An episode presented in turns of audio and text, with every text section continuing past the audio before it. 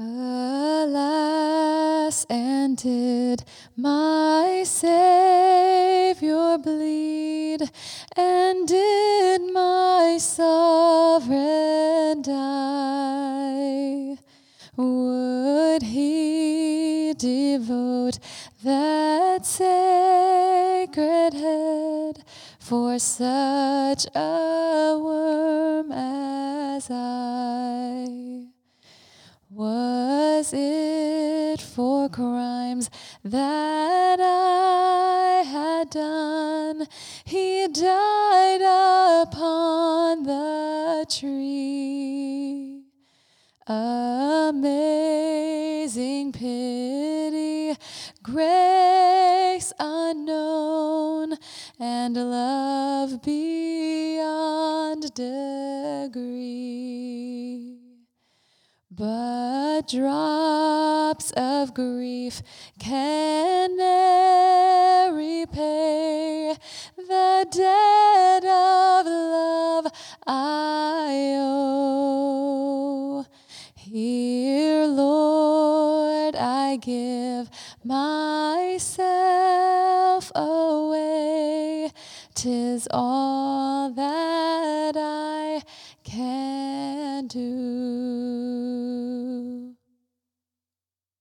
Matthew 5 4. Blessed are those who mourn, for they shall be comforted. Now, one aspect about the Beatitudes is that in many ways they are truth that's standing on its head. It's truth that's meant to grab your attention. And this Beatitude, probably more than any other, is the most counterintuitive.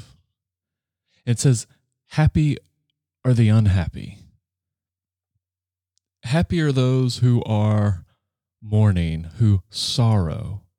And so the question is, what kind of sorrow can it be that actually brings the blessings of Christ with it?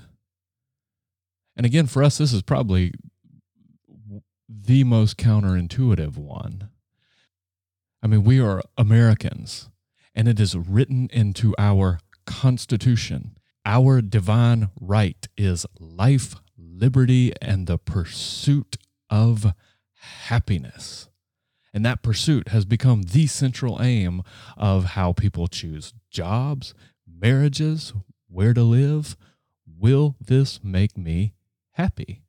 And one of the largest industries in our economy is the entertainment industry, where the one great pursuit is to never mourn. So, what in the world does this mean? One helpful way to think about this is this is the emotional component to the intellectual reality of the first beatitude. The poor in spirit teaches you to be humble and dependent. And then this is the emotional energy that that should create. So, with all these beatitudes, the most important thing is to get clear on the terms. So, when he's talking about blessed are those that are mourn, this is in a spiritual context. It's poor in spirit. It's not just those who are poor, it's those who hunger and thirst, not just for bread or water, it's hunger and thirst for righteousness. So it's not just the same as mourning, the same type of mourning you would do at a, a funeral. So that's not what this is only. And this isn't just a pessimistic personality. I mean, some people are just more pessimistic. Some cultures are more pessimistic. Have a British friend who jokes that soccer is the ultimate game for pessimists. And the reason why Americans never will truly love it is because you can spend 90 minutes exerting all of your energy and effort, and the game most often will just end in a tie. So this is a game for pessimists. So what is this mourning? And I think the passage I want to turn your attention to this morning is Psalm 51. And this psalm illustrates what good mourning is. Because there's a type of mourning that is good, that leads you to repentance, that leads you to the cross, that leads you to humbleness, that leads you to strength. And Psalm 51 is the, a classic place to teach us what good mourning is. So, this is a long, powerful passage, and the best we can do is just fly over the surface today. So I just want to point out a few things as we go through it. So open up to Psalm 51 if you're able and read through it. And verses 1 through 4 set the stage. This is the appeal to God's mercy and then the confession.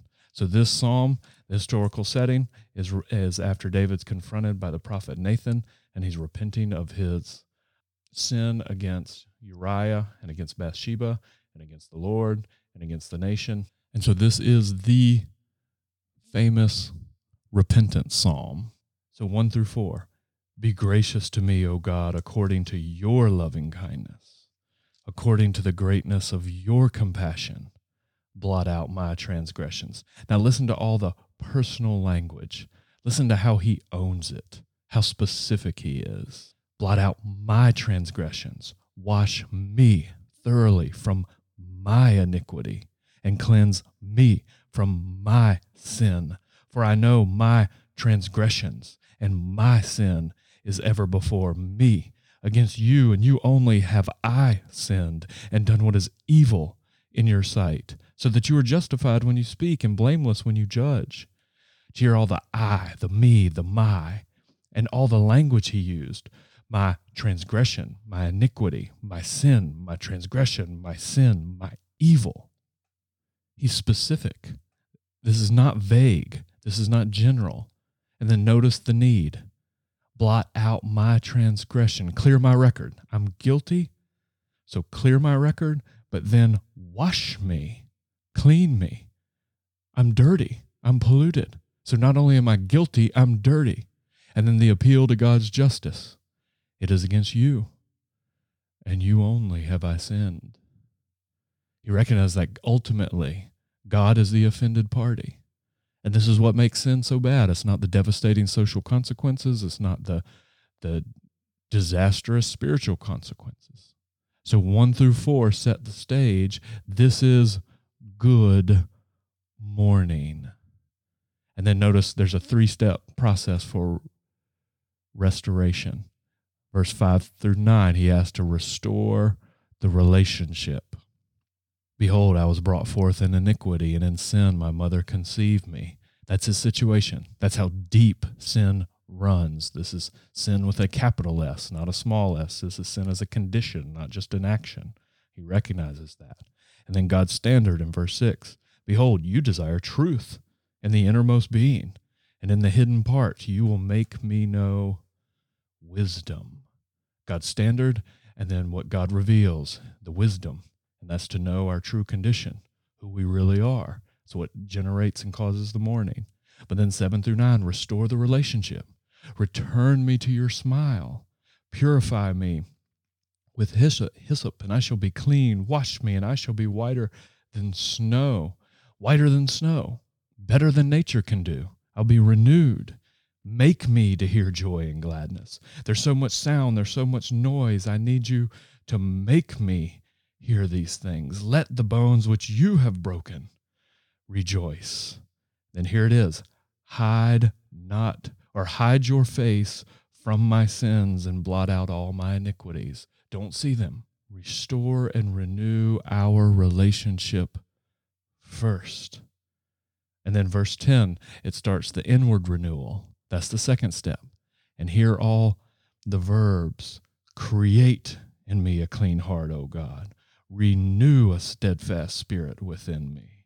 Verse 12, restore to me the joy of your salvation. Sustain me with a willing spirit. See, all of these things, the Creator is being called in. Just as you created in the beginning, you have to create again. Recreate me, renew me, restore me, sustain me. And it has to be at the innermost part of my being, the heart, the steering wheel of our life. This is what has to be changed.